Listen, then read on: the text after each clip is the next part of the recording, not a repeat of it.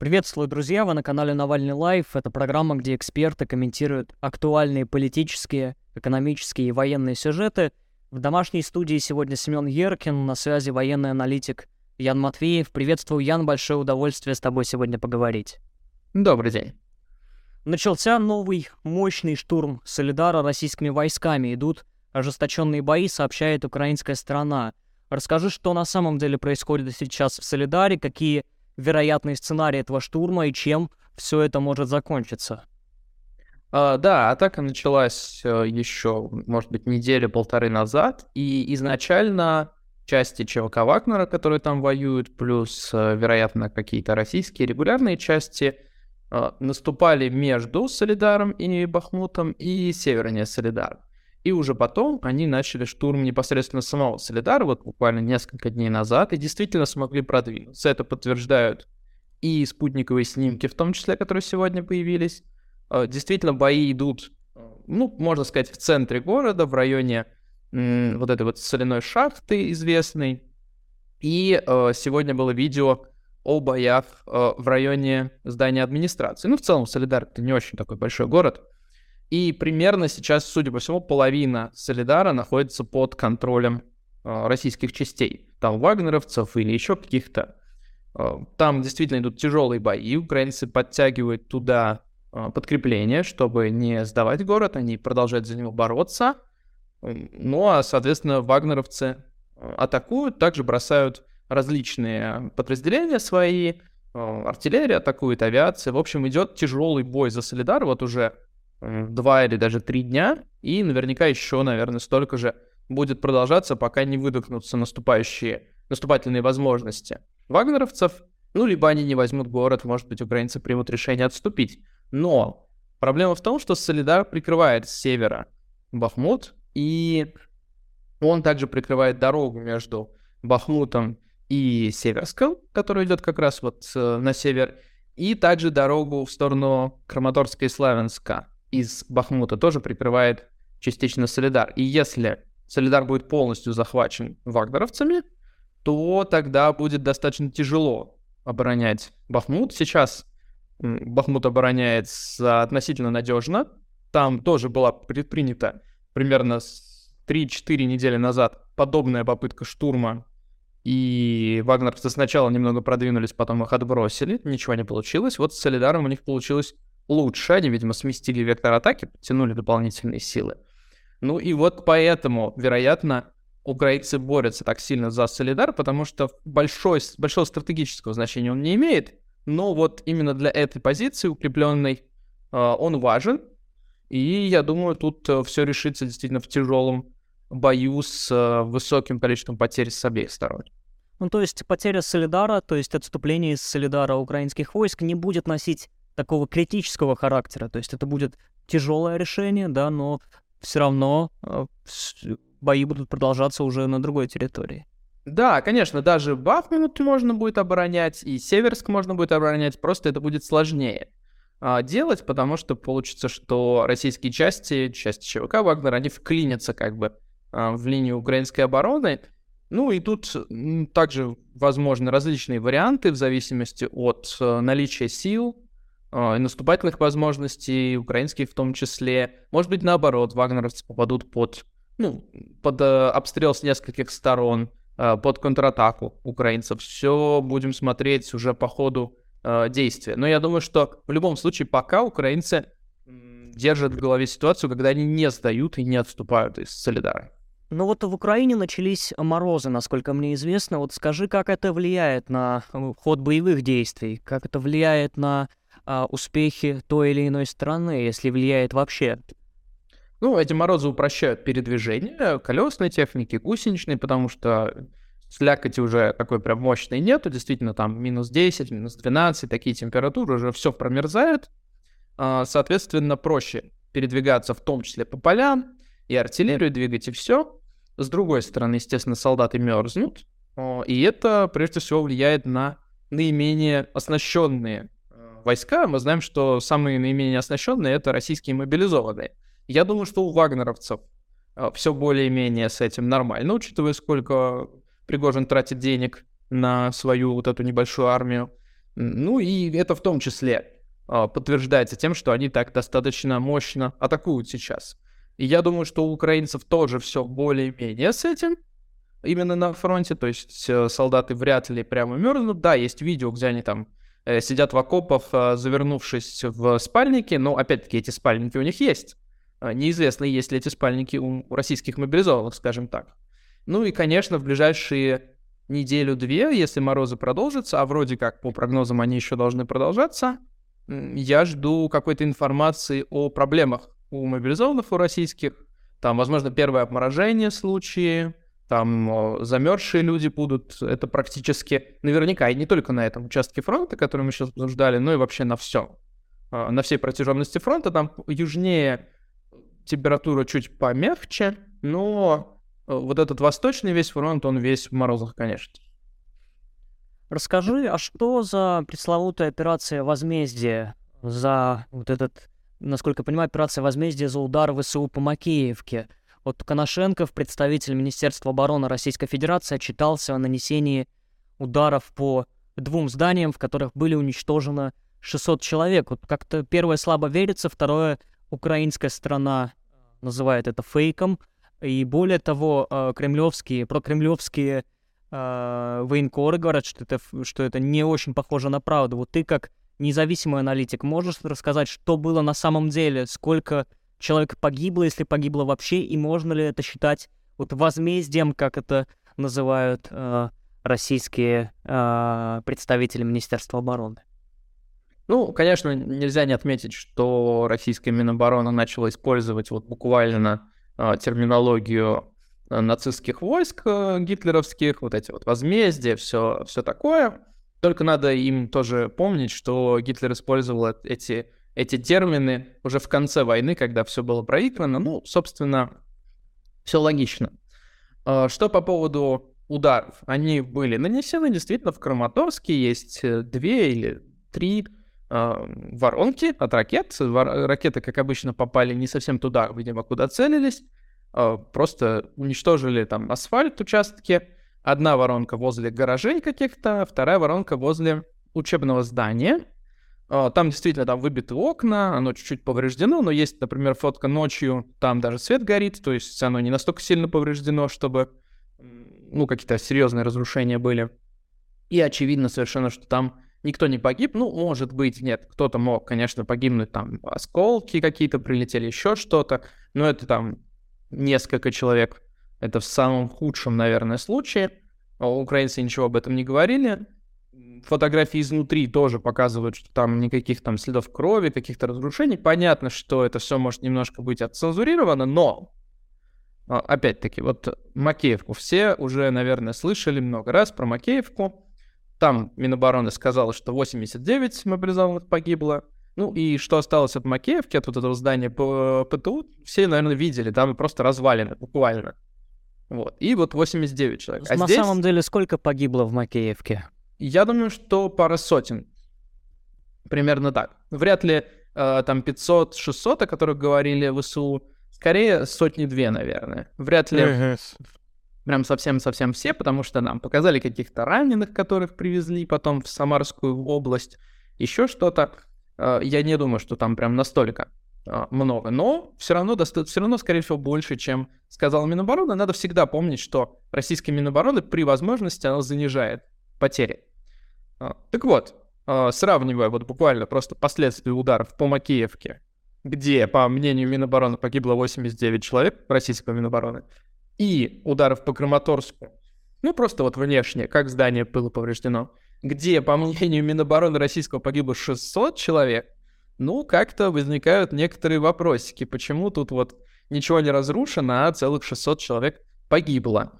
А, вот, ну, понятное дело, что, скорее всего, это просто обман, ну, попытка такая, они просто в пропаганду играют, надо же как-то ответить. Тут вот еще отмечу э, интересный момент по поводу потери, по поводу всех этих э, операций возмездия и всего не очень сильно это как-то, нам на это как-то обратили внимание, но все-таки.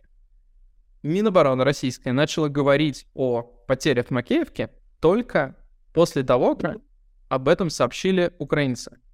Это было, по-моему, 3 или 4 января. сейчас могу ошибиться. А удар был 31 декабря. То есть они по своей абсолютно э, знакомой нам всем традиции просто пытались замолчать ситуацию, то есть ничего не случилось.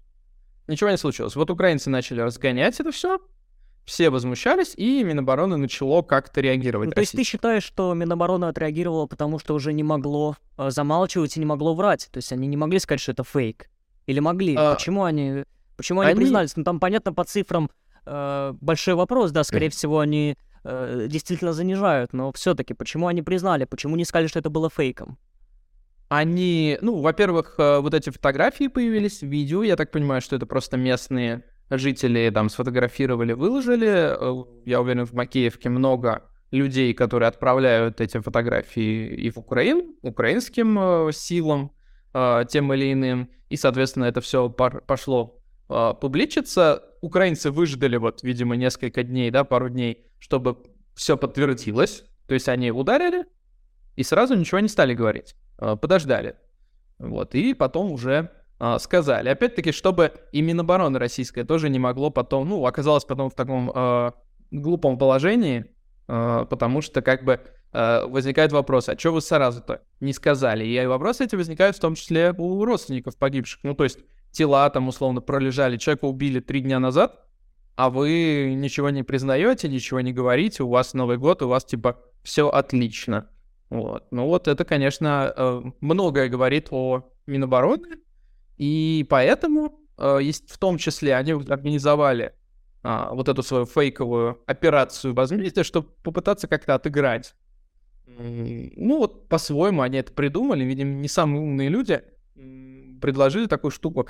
И опять-таки вот эта их операция возмездия, она показывает, насколько слаба их разведка. Они же даже не смогли найти места. То есть, ну, вот удар, один удар пришелся по каким-то гаражам буквально. Ну, то есть, что это там, в ВСУ, что ли, живут? Ну, там видно, что никто не живет, это обычные гаражи.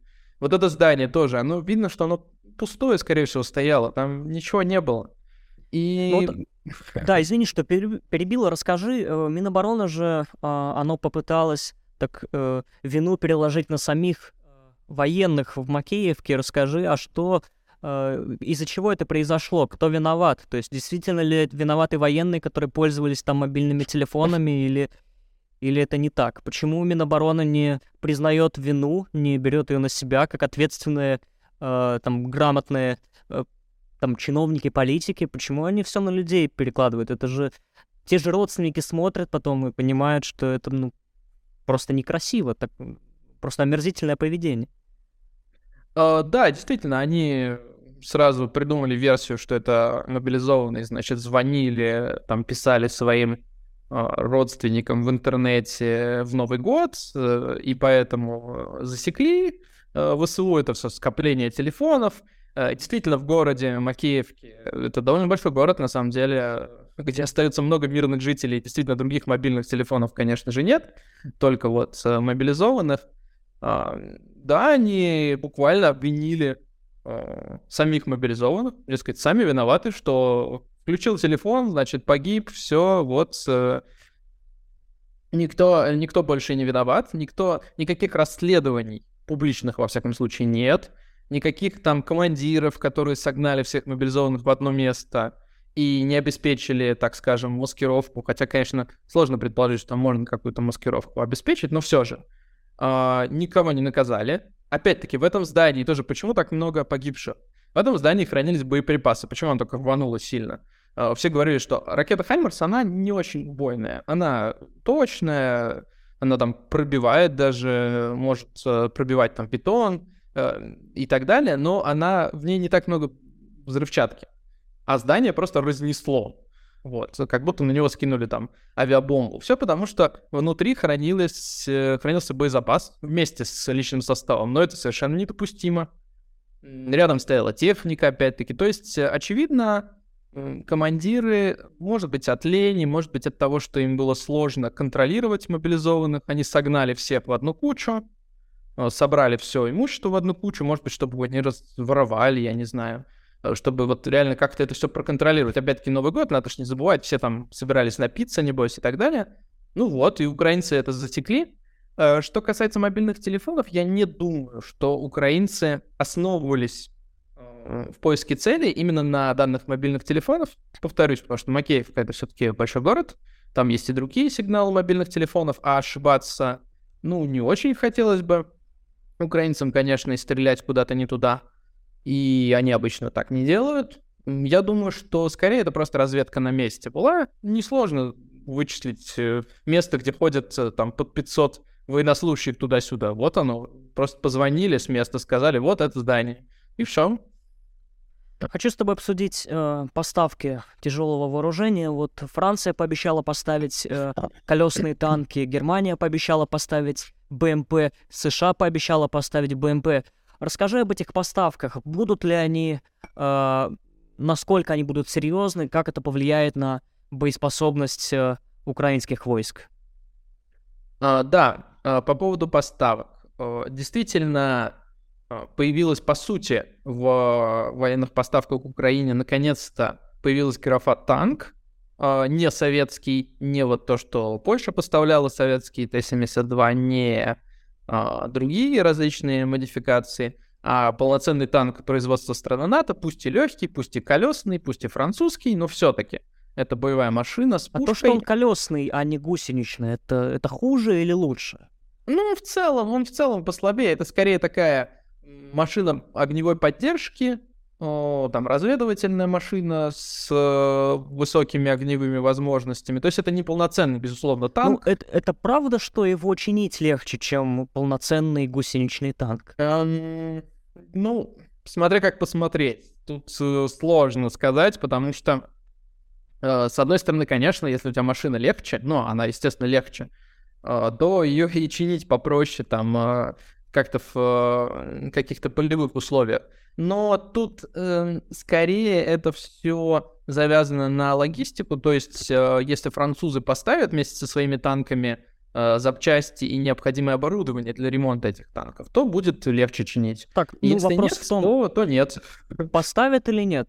Как ты считаешь? Какое твое Ну, наверное, мнение? наверное, что-то поставят, безусловно. Но тут важно количество, конечно. Конечно, э, когда мы говорим вот об этих колесных танках, когда мы говорим о э, БМП Брэдли американских, тоже не самых свежих, но все-таки достаточно уже современных. Плюс это уже не М113, как раньше было, а прям полноценный Брэдли, на котором американская армия воюет. Э, плюс Германия все-таки, наконец, выдает Мардеры, тоже не самые современные машины, но актуальные для немцев на данный момент. Они стоят на вооружении у них. А, там и БМП Брэдли, и Мардер — это примерно уровень БМП-2, а, может быть, БМП-3, но с учетом того, что они гораздо сильнее доработаны в плане электроники, управления, а, связи, вот этого всего там, тепловизоры, дальномеры и так далее. По количеству. Ну давай зафиксируем. Вот эти поставки Да-да-да танков, поставки БМП, изменят ли они ход войны? А, прямо сейчас то количество, которое обещают, нет. Серьезно, ход войны не изменит. А, плюс это все придет весной только. И там получится что-то около 100 БМП в сумме, ну там 40 а, и 50, по-моему, обещали, 90. А, плюс сколько танков, э, по-моему, не говорили, но тоже вряд ли много, там может быть десятка-два. У Франции просто большого количества нет. Соответственно, из этого можно собрать, например, мобильную моторизованную бригаду и как-то ей там атаковать. Но она, конечно, не решит войну. А плюс, опять-таки, повторюсь, это оружие, оно все хоть и мощное, но не самое современное. Но, но тут гораздо важнее то, что страны НАТО наконец-то решились поставить актуальное оружие, плюс вот эти вот колесные танки, и отсюда действительно даже уже не шаг, а скорее полшага до настоящих танков, до Абрамсов, Леопардов, возможно, Челленджеров. И вот буквально сегодня, если не ошибаюсь, британцы сказали, что они готовы поставить 10 Челленджеров Украине. И они говорят, что, конечно, 10 танков ничего не изменят.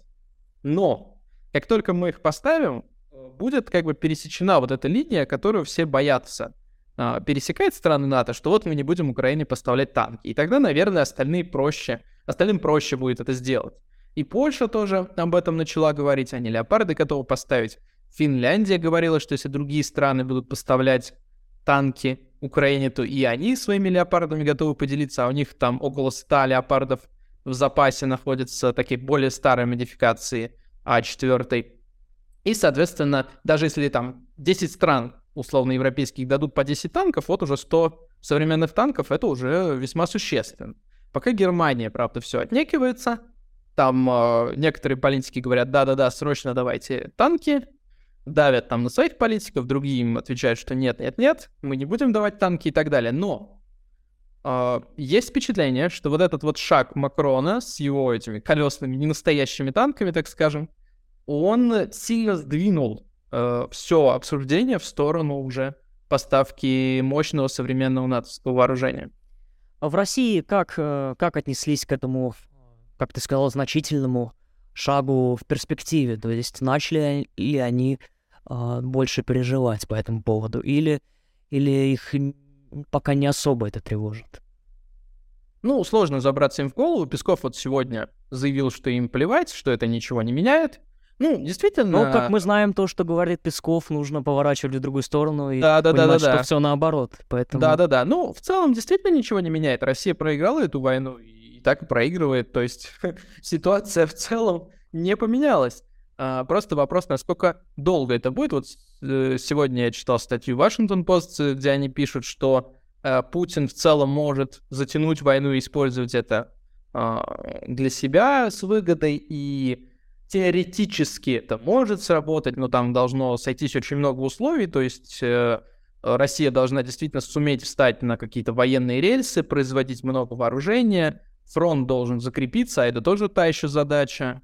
Учитывая, что они сейчас так сильно атакуют, тратят очень много ресурсов, ведь вагнеровцы не только свои ресурсы тратят. Может быть, ты помнишь э, вот это видео, где они э, записывают э, обращение с различными оскорблениями в пользу Герасимова, э, главы генштаба э, российского с требованием боеприпасов им прислать. Возможно, так. это был какой-то пранк, шутка.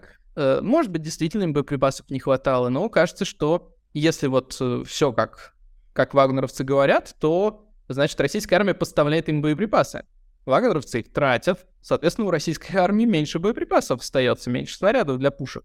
И вот условно, ну, возьмут они сейчас Солидар вот этими усилиями, потратив все, что только можно, потратив все свои э, свободные силы. А потом украинцы атакуют где-нибудь там в районе Сватова или, скажем, э, в сторону Мелитополя или Такмака. И чем будет российская армия отбиваться? Где, где она возьмет резервы, там, снаряды и так далее? Уже ничем. И да, Солидар возьмут, зато проиграют э, кучу-кучу всего, и фронт вообще может рухнуть в какой-то момент. Поэтому тут э, посмотрим. Посмотрим, потому что сейчас, сейчас э, такая локальная инициатива вот на Восточном фронте в руках вагнеровцев, действительно, они атакуют, но украинцы довольно давно уже держат, держат паузу, мы знаем, что когда они держат паузу, они что-то готовят, и посмотрим, какой будет их ответ. Блиц вопрос. Э, насколько вероятно, что война закончится в 2023 году, то есть в этом году? К сожалению, довольно маловероятно. Мне бы хотелось, чтобы вероятность была побольше. Но... Маловероятно, это сколько? 10-20% меньше? Ну, я бы ставил процентов 30, наверное, но это меньше того, что мне бы хотелось. Э, часть из этого уходит э, на какую-то политическую проблему внутри России, ну, то есть, условно, там, начиная от того, что Путин умрет, а заканчивая тем, что его режим э, так или иначе, да, разрушится, и, ну, естественно, уже война будет не нужна российскому обществу, российской власти, она обществу и сейчас не нужна на самом деле, а как бы власть уже не сможет это все контролировать, держать в руках, и, условно, солдаты уйдут с фронта, так скажем. А, и все. Но часть я выкладываю на полное а, поражение. Но я хотел бы отметить, что для меня окончание войны, оно, в принципе, такое же, как заявляют украинцы, то есть освобождение всей территории Украины. Например, выход к границам того же Крыма и, например, э, к границам близким к тем, что были до начала вот этого полномасштабного вторжения, он более вероятен в этом году. Э, я думаю, что на Донбассе и э, чуть южнее, вот на Запорожском фронте, это вообще очень вероятные события именно в этом году. Я жду и там, и там э, серьезных атакующих действий украинцев. Скорее всего, весной и летом. Спасибо большое. У нас в гостях был военный аналитик Ян Матвеев, с которым мы обсудили последние, самые актуальные военные сюжеты. Спасибо, Ян.